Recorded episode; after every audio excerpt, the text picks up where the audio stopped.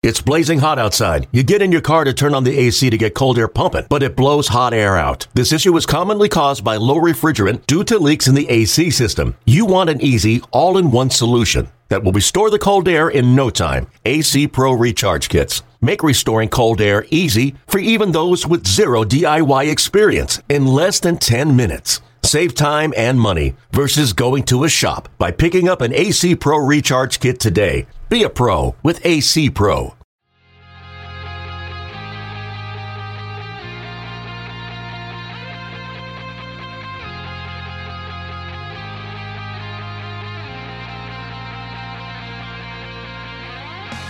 Hello, hello, and welcome to another episode of the Yankees Magazine podcast. I'm John Schwartz. I'm the deputy editor of Yankees Magazine. Joining me right now, we have our editor-in-chief, Al Santasiri. Hello. What's up, Al? And we have our executive editor, Nathan Makaborski. Hello, everybody. What's going on, guys? I know it hasn't been all joy for Yankees fans in terms of this playoffs, but have you guys been keeping up with it? A little bit. It's interesting, not as predictable as I thought it was going to be. There's a lot of teams that I didn't really expect to see where they are right now. Been fun, though. Nate, what about you? You been watching? I got to be honest. I haven't. It's been hard to turn on the ALCS. I mean, from our perspective, it's just, I'll be rooting for the NL team in the World Series, whoever it is. But, that series has been really interesting, and so far through the first four games gone the exact same way it went last year, and then the Dodgers took the last three, so I'll be interested to see how this one wraps up. Yes, on the one hand, the results in terms of games are the same, but I don't know. Obviously, the Dodgers did what they did at the end of Game 3 there, so don't count them out, but they don't look like a team that's going to win three in a row. I don't know. I've been wrong about almost everything this baseball season, so well, take that for what it's worth. And I mean, the same could be said about any team that has been down 3-1 before, but every it now happens. And then they come back. So it happens. You're right. Obviously, I think, Nate, so you're saying that instead of watching the ALCS, you've just been watching Squid Game like everyone else? I've been watching some different things. I was supposed to go to a concert last night, but my daughter got sick, so I stayed home and watched a movie instead. All over the place a little bit, but it's been good. A lot of football, too. Fair enough, yeah, some good football. We got a Q&A with Kyle Rudolph from the New York Giants in the October issue. So got a touchdown pass this past week. He did. Look at that. He did, and I certainly have been watching a lot of football. I had interviewed him a long time ago at Notre Dame when he lost to your Michigan Wolverines, John, and then got a chance to interview him 10 years later. So I have a little bit of a special interest, more special interest in the Giants this year because he's on the Giants. He didn't get to play in the inaugural game at the then new Yankee Stadium because he was hurt, but he was here and shed some light on what it was like being on the sideline and being kind of an honorary captain. And now he's in New York playing for the Giants. So, I got a little bit of an added incentive to watch them. I wish they could win a couple more games, but hopefully that'll come. Speaking of football players that we've interviewed for Yankees Magazine in years past, I think it was about a week before he got drafted, Derrick Henry was here for a Yankee game, and we interviewed him. I got a chance to speak to him, and boy, he's been a lot of fun to watch over the years, especially this season. Imagine tackling that dude. Oh, my God. I would turn into a pile of goo if he ran into me at full speed. It takes a village to tackle him. It's not one person. And even then, it doesn't always work. Yeah. He sometimes batters through the village.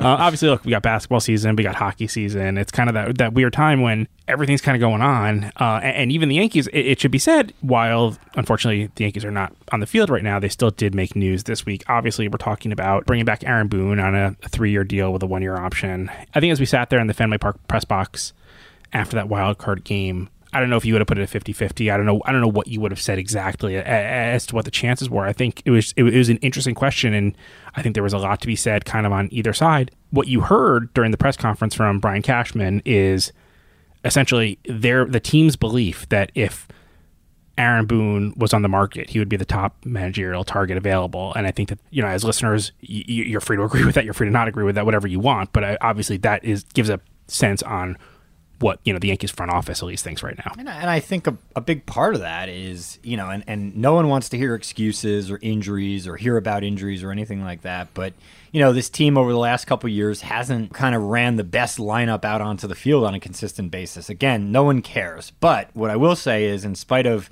any adversity that they face, Aaron Boone is a manager of the Yankees, starting as a rookie manager, won 100 games in 2018, 100 games again in 2019. Obviously, there was an abbreviated season last year, went back, but did go to the postseason. And then this year, in a season that looked so bleak at times and was up and down and the truest of roller coaster seasons, finished with 92 wins and got into the postseason. No one really feels great about a season, certainly in this city, unless it ends with a championship or at least a trip to the Fall Classic.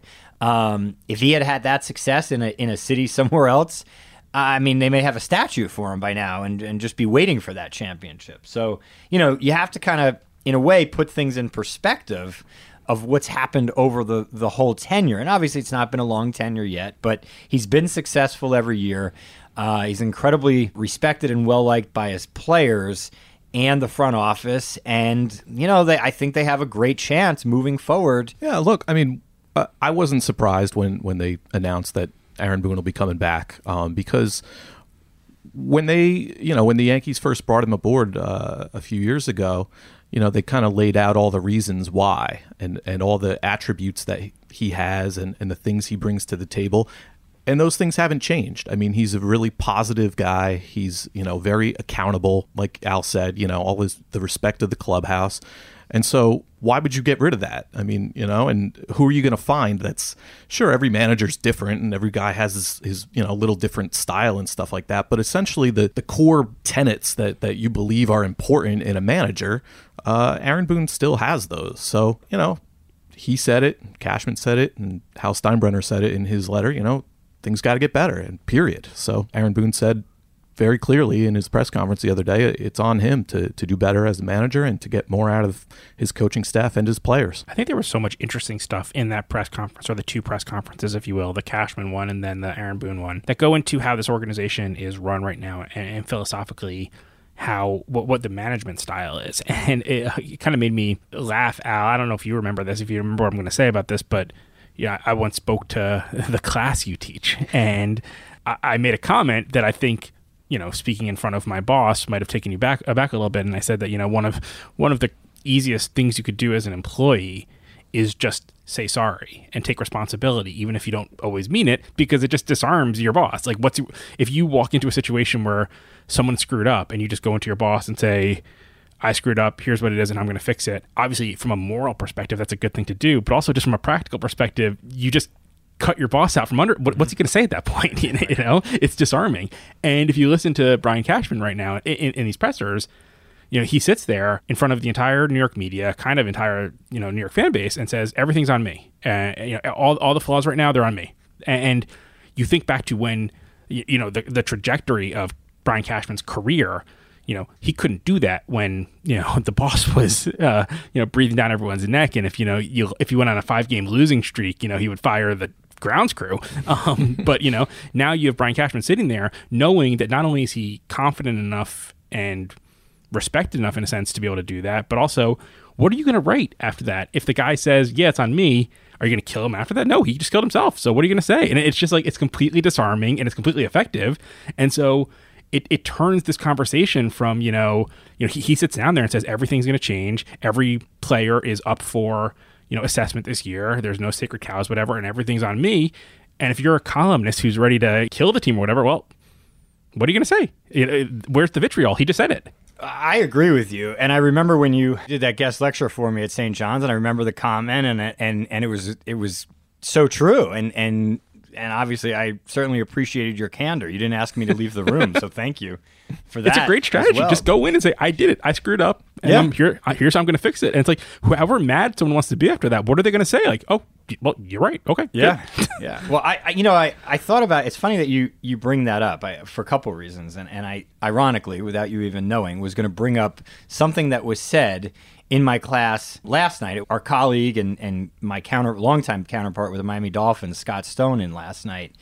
And he was talking up to my class, and he mentioned he had 4 mentors in his life. And one of them was Hall of Fame coach Don Shula, who he worked with for, 25 years or something like that, in a really long time. And, you know, one of his like famous sayings, but, you know, and it sounds cliche, but it really, it always resonated with me, and it did again last night, was don't let yesterday affect today. And, you know, when Brian comes up and he's obviously, like you said, John, so forthright, taking responsibility, but he's also ready to turn the page. Now, the ironic thing, like to go back to my first point, is we're talking about words like failure and not letting yesterday affect, you know, affect today and all that stuff. They won 92 games and went to the postseason. And I understand the expectations, and I know it's been a while since this team has won a championship, but again, you know, when we're talking about failure and this, yes, they failed to win a championship, but there was a lot of success this year and a lot of perseverance. It does interest me, though, because, cards on the table here, I think that Aaron Boone is an incredibly positive person to be around. I find him accountable. I find him, he seems to care about the right things. I mean, you know, this is stuff that probably, you know, doesn't resonate in huge ways on, you know, Yankees Twitter, but it's harder than ever for me right now to say what this person or that person is thinking, because we're not in the clubhouse anymore. We don't see anything that's not, you know, perfectly for, you know, to be recorded or for consumption. But I will say that I get the impression that he has the room, he has the trust of all the players in there and everything like that, and I think that goes a long way. I will say, God, I mean, if you go back to the last couple of World Series champions right now, I certainly can't tell you right now what a good manager is. And I mean, like, Dave Roberts, you know, the Dodgers won the World Series last year. I have no idea what Dave Roberts is doing with his pitching staff right now. Does that mean that he is a good manager or a bad manager? Well, I don't know. He's a World Series winning manager. Alex Cora obviously always gets a lot of credit for pushing the right buttons. I think if you look a little deeper into some of his things, he plays with fire a lot, and it works. And when it works, he's a genius. And because it doesn't often not work, he's not. But, I mean, I don't really know what he's doing with Chris Sale right now. I don't know why he needs to bring in starters as relievers right now. All these things, I can't tell you. I don't think there is a model right now for what a good manager is. So I think what you have to look to is, you know, does the team get results? And does it seem like, you know, he gets the most out of his players? One thing that I find interesting is I don't know how to answer, you know, what, you know, you said, well, if you don't bring back Aaron Boone, who are you going to bring back? Who knows? Because what is a good manager? I think it just comes down to, is this a positive person in the organization who you trust, who you like, and who you think is a good ambassador and a good producer? And I think that at the end of the day, the answer that Hal Steinbrenner and Brian Cashman said was yes. Yeah, I mean, with all managers, when you win, you look like a genius, and when you lose, you know, that's how it goes. But I mean, like, you know, even the Nationals, if you go back another year, David Martinez was the same manager whose team was terrible in the first half of the season and was great in the second half of the season.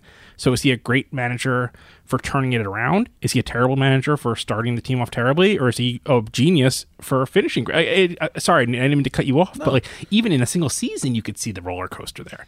I remember once in Boston during the 2003 American League Championship Series, I was in a bar having dinner after we had lost a game with a friend, and the friend was actually pretty close with Joe Torre, and Joe walked in. He was meeting his wife there for dinner, and he walked up to his friend at the bar and to me and said, hey guys, you know, I got to have a quick dinner because clearly I didn't know what I was doing tonight. I got to get out of here and get a much better night's rest so that I manage better tomorrow. And now, you know, the joke was kind of like, I'm a terrible manager tonight, I guess, because we lost. But in reality, no, he wasn't a terrible manager. He's a Hall of Fame manager, but there were games that he probably didn't manage as well as others. There were games that he managed really better, outmanaged the opponent, and was outmanaged in other games. But there's, you know, there's those, that kind of middle ground sometimes where it is out of his control. I think there's a lot of things that Aaron Boone controls during games, during spring training, during workouts, and there's some things that he doesn't, and that's just, you know, he doesn't go out there anymore and try to hit home runs to win the ALCS. He has guys doing that for him, and they have to do that for him. You know, and one of the other aspects that I think is an important one to note about Aaron Boone coming back is, like, there's something to be said for continuity. And just, you know, not having, when you bring in a new manager, it's kind of like you're hitting a reset button. And, you know, it's a lot of new relationships need to be formed and all this stuff. You know, I remember when Giancarlo Stanton first came here from the Marlins, and he was talking about over his, like, 8 years there, he had 7 different hitting coaches or something like that. It was like every year he was having to learn a new hitting coach, like, get to know this guy. And he's like, you know, it was hard to build off of last year when somebody's coming in with a whole different philosophy and stuff like that. So, you know, I think the fact that just everybody who's coming back next year knows what to expect out of Aaron Boone. They've formed relationships with him already. You know, the bullpen guys can kind of have an idea of when to expect to be deployed, things like that. You know, there's something to be said for. And then just, John, I think you kind of started to go into it earlier. You know, I agree with you. He's a pleasure to work with. You know, anytime we've ever needed him for anything or wanted to do something with him in the magazine, he really gets it. And, you know, I'm sure that his previous experience at ESPN was helpful in that regard. I mean, he's been in clubhouses literally his entire life. I mean, he was 7 years old in the locker room with the 1980 Philadelphia Phillies when his dad won a World Series and was in the parade. You know, this is his life's work, and he's really adamant about wanting to taste victory as the Yankees manager. So, and I would add a point to what you said, Nathan, about continuity. You know, you blow things up when you win less than 92 games, but when you win 92 games and you're there, so to speak, you know, you're in the postseason, it's hard to start over, and also not necessarily necessary to start over. I think that's a great point. I think that we should probably, I'll make one last thing, and then we should move on from here. But one thing that I do find interesting, and I'm curious your take on this, because I was playing around with it a little bit on Twitter after the press conference. One thing that I can say about Aaron Boone is he's a great company man. And what I mean by that, and we've spoken about this a little bit, we spoke about this when I wrote about Anthony Rizzo and Joey Gallo a couple months ago. You know, if you listen to Aaron Boone's press conferences this year, and if you follow baseball Twitter, a lot of people certainly did, there was an awful lot of, this team's about to turn the corner, this team has it, this team's going to do it, I believe in this team, whatever. And I understand that people on Twitter, that group on Twitter, sometimes wants something a little bit more fiery than that. Sometimes wants the table to be knocked over. And another thing that he would do constantly was say, you know, I don't believe that this team is too right-handed. I don't believe this team strikes out too much. And obviously, then you see Brian Cashman, whose job it is to create the roster, go out and get two left-handed hitters and say this team was too right-handed in the press conference, while acknowledging that the, you know, division champion Rays struck out more than the Yankees, did say that, you know, the team struck out too much and everything like that. Obviously, I think it goes without saying that Brian Cashman is not saying Aaron Boone is naive and wrong for saying these things, because if he believed that, he would have not rehired him. But there's something to be said for the incongruity kind of what is being said and what is being believed. And I think that I wonder if there are people out there who think that Aaron Boone would be a different manager with different results if he, you know, would bang on the table in the Zoom room and say, we are too right-handed, we need left-handed hitters, or we strike out too much or whatever. Obviously, I don't think that's the case. I think that there is some calculation there. I think there is some just intelligence there to say this is how I need to handle these things. And I mean, I laugh a little bit because this is our job. Our job is to go to these press conferences and write what these guys are saying. But, you know, you wonder kind of what are we all doing here in some ways? Because sure. I don't think that anyone believed for a second that the team wasn't too right-handed. And I think that Brian Cashman said during spring training, he was trying to make the team less right-handed. But every day we have Aaron Boone telling us this team is not too right-handed. It makes everything feel a little silly.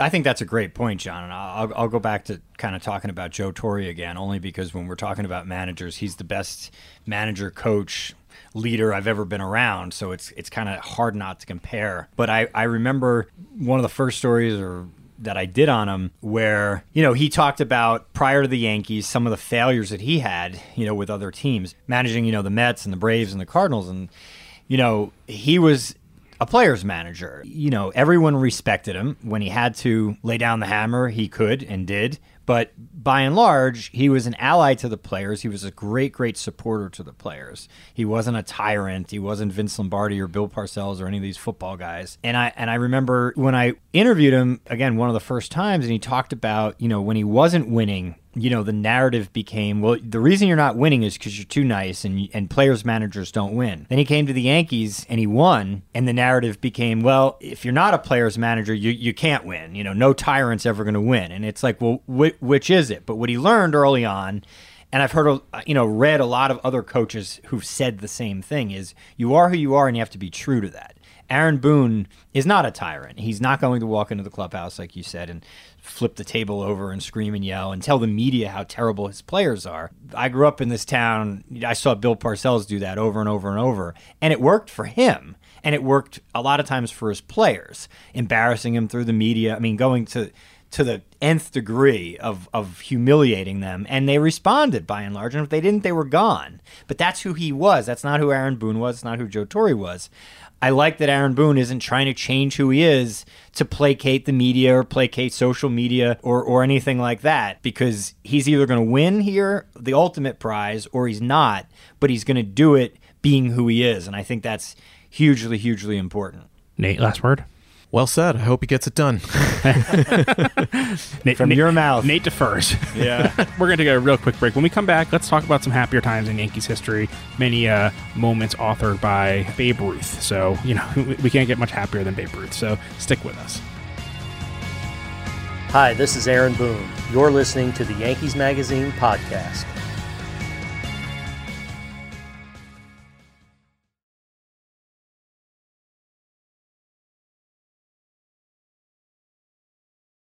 This episode is brought to you by Progressive Insurance. Whether you love true crime or comedy, celebrity interviews or news, you call the shots on what's in your podcast queue. And guess what? Now you can call them on your auto insurance too with the Name Your Price tool from Progressive. It works just the way it sounds. You tell Progressive how much you want to pay for car insurance, and they'll show you coverage options that fit your budget. Get your quote today at Progressive.com to join the over 28 million drivers who trust Progressive. Progressive Casualty Insurance Company and Affiliates. Price and coverage match limited by state law.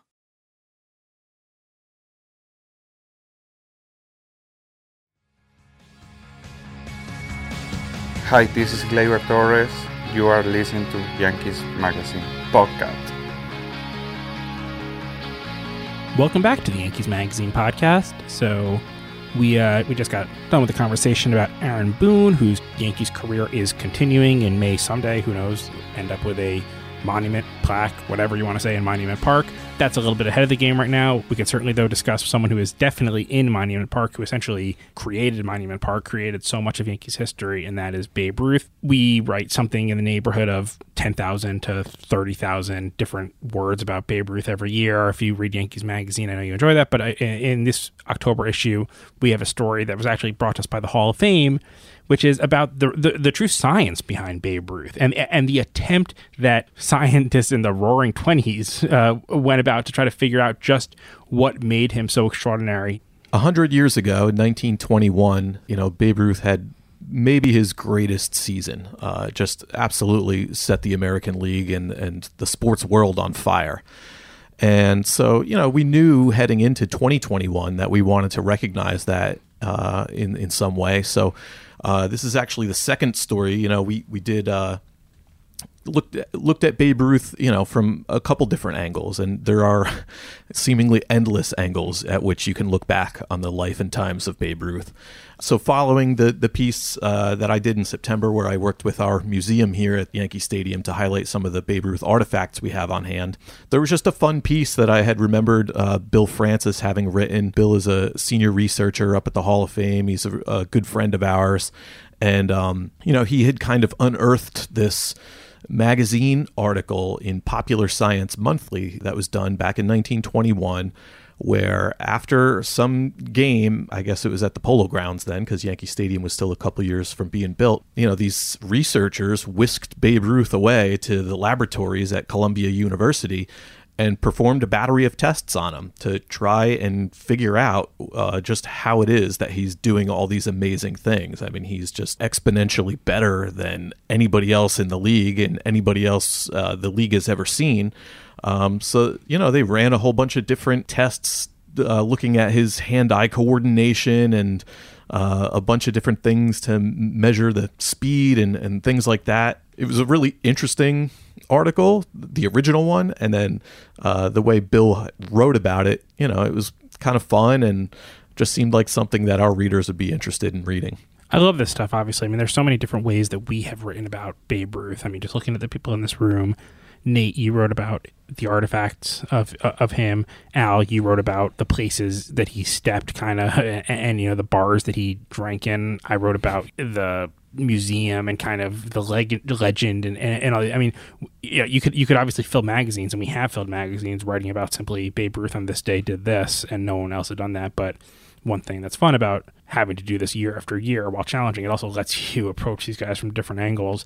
But the science is such a fascinating thing. I remember a couple of years ago, I wrote about radar guns and kind of how that whole thing started. And obviously we're in a point right now where baseball is so scientific and there's so much, and it drives some people crazy and other people love it and whatever. We're not going to get into that argument here, but I do love the idea that just because people are annoyed sometimes with analytics right now, they tend to want to believe that this is something that didn't exist in the past and that no one thought scientifically about the sport. And then it's not very hard to find out that people were always viewing baseball and trying to understand the science behind it. Yeah, and you know, with Ruth's case, it wasn't so much like using science to gain a little bit of an advantage over the other teams. It was, in this case, it was literally just scientists being like, what is going on here with this guy? This is unbelievable. But yeah, you're right. I mean, there's an art aspect of baseball, and there's certainly a healthy dose of science and physics involved as well. And you know, that's part of the fun of it is looking at it through all these different prisms. You know, you're trying to hit a little round ball, you know, hundreds and hundreds of feet. So there has to be some physics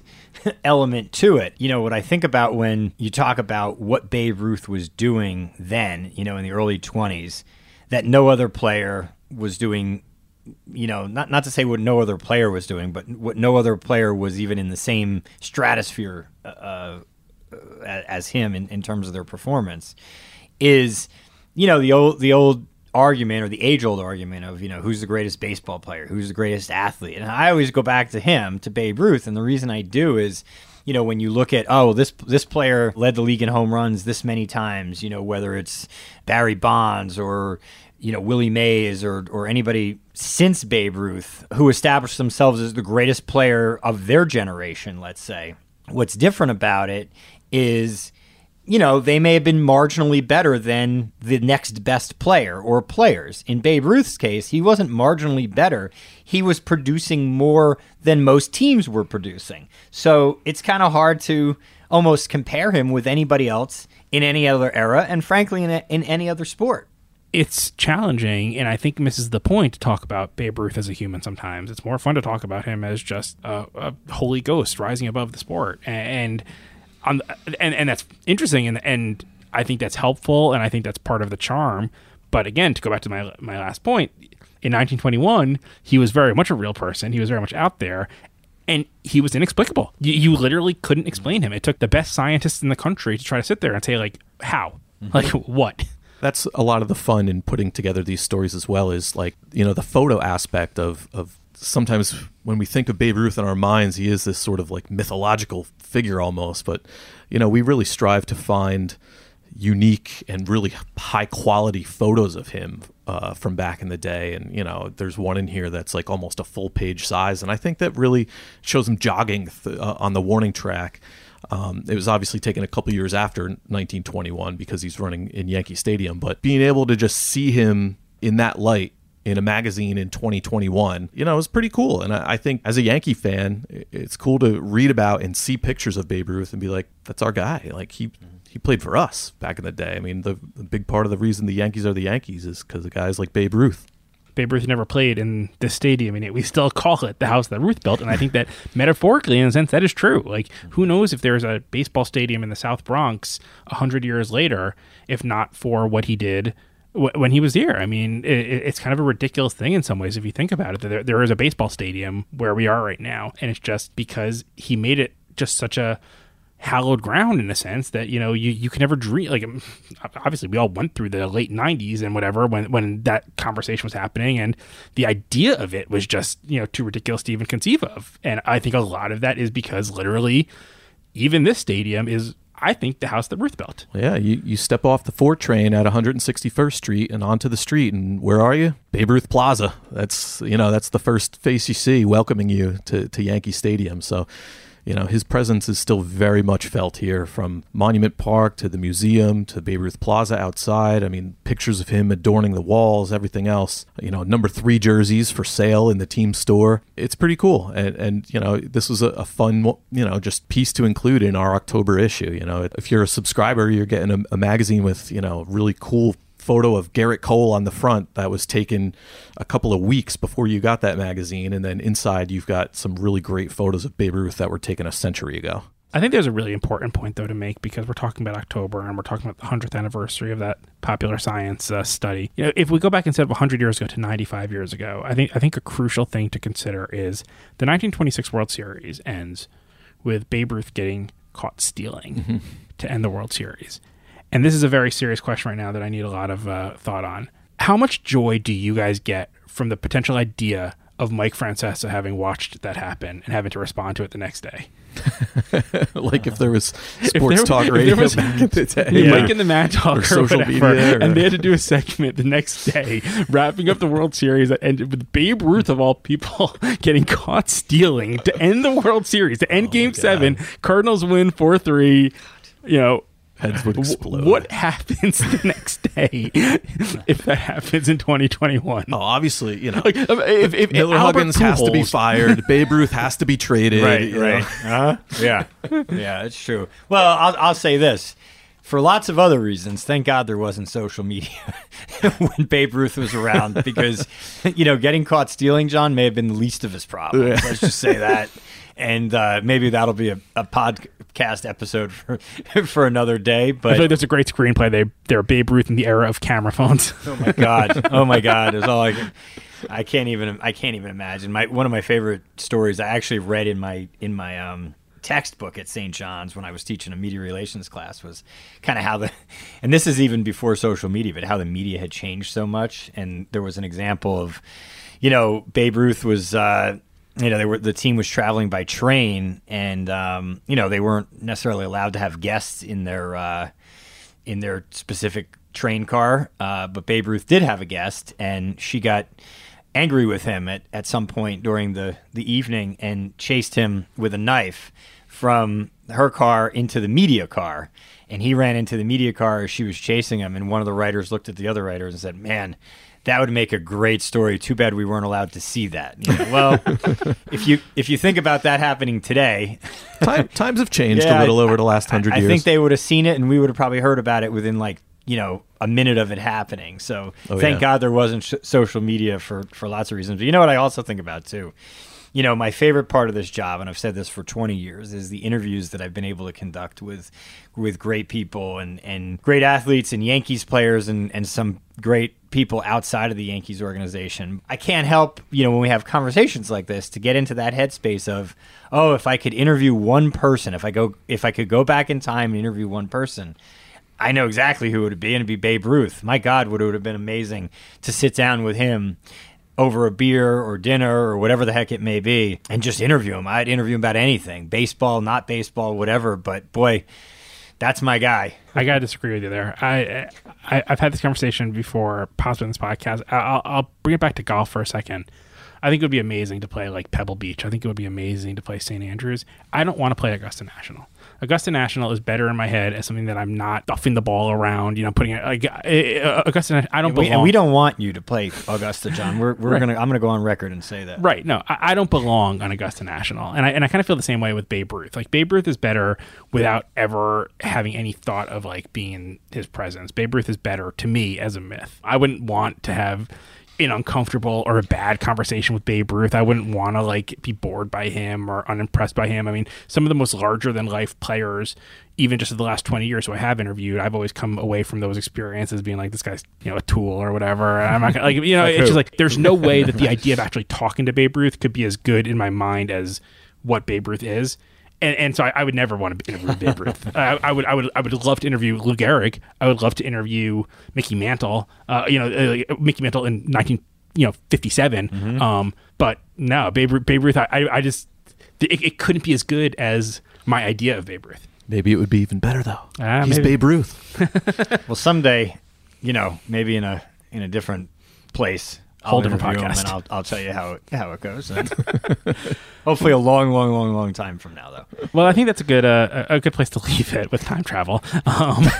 So if you enjoyed this episode, by all means, time travel back to the beginning. And if not, just forget it happened. But no, seriously, we hope that you will take this time to like, rate, review our podcast. We work hard on this stuff, and we are going to keep working hard all off season. We are going to find great things to talk about, fun things to talk about, and we are going to follow the news, let you know what's going on, think about stories for 2022, and hopefully get us back to the time real soon when we're on the field and not just trying to kill time watching other sports that we care about less.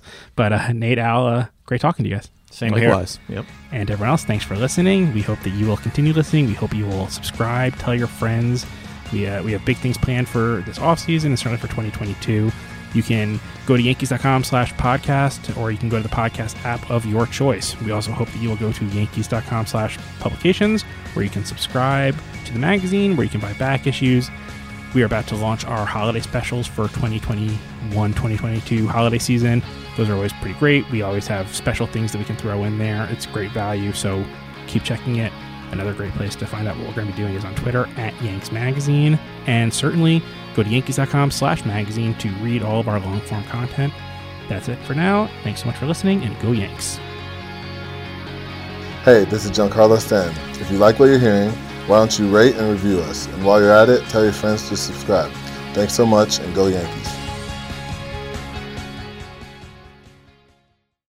Hey, Rob Bradford here. You guys know I'm always up for a good MVP story, and one of the best stories is Wasabi Technology. Wasabi is the world's hottest cloud storage company, and it's become the go-to provider for professional and collegiate sports teams, including 20 Major League Baseball teams like the Red Sox and NHL teams like the Bruins and Vancouver Canucks. Even the Liverpool Football Club is getting in on the Wasabi action. So why is Wasabi the MVP? Well, Wasabi was purpose-built to free businesses from skyrocketing storage costs and unpredictable transaction fees that the Amazons of the world are charging. In fact, Wasabi is up to 80% less than those hyperscalers and doesn't charge a cent for businesses to access their data. From Wasabi's AI-enabled intelligent media storage, Wasabi Air, to the industry's only cloud storage service with triple protection against cyber criminals, data deletion, and ransomware, Wasabi's taking the lead in driving innovation in data storage and helping sports teams to unleash the power of their data. Wasabi, another Boston-based championship team.